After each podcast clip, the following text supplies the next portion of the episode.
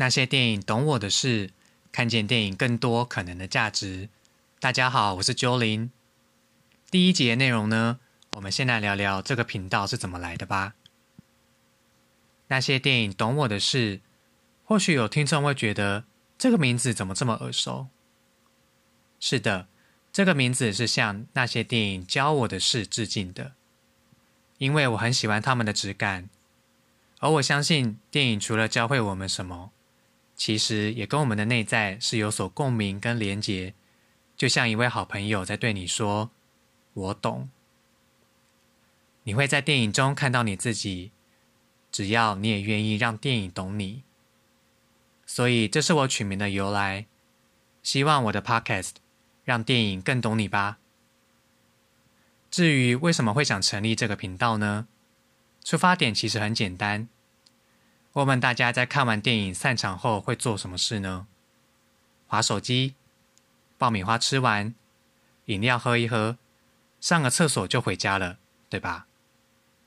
可是，像我在电影看完后，内心可能有很多感动啊、感触啊，或者看不懂的，很想找人聊聊。哎，你懂不懂刚刚的剧情啊？所以大家不要急着走嘛。如果可以聊聊刚才的电影，那该有多好啊！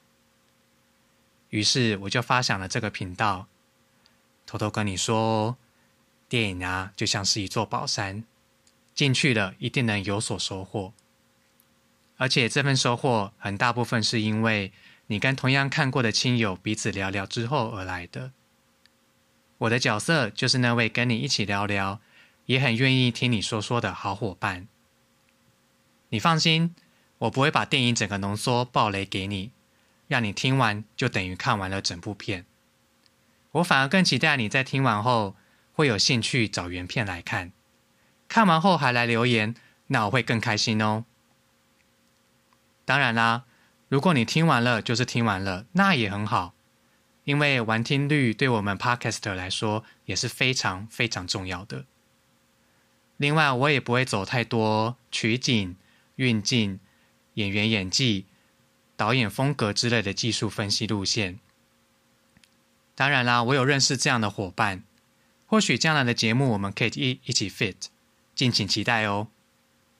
话说回来，我会着重在角色跟情节，还有电影想传达的讯息的延伸和讨论，因为这是一个刚开始的节目，虽然在前面经过好一番功夫的筹备，不过我仍然保持开放的心态。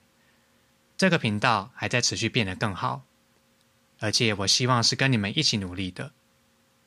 有些平台没有留言功能，为了方便大家留下回馈意见，比如说声音有没有清楚，速度会不会太快跟不上，或者你期待听到什么样的内容，所以我有用一个网站叫问题箱，网址放在说明栏里面。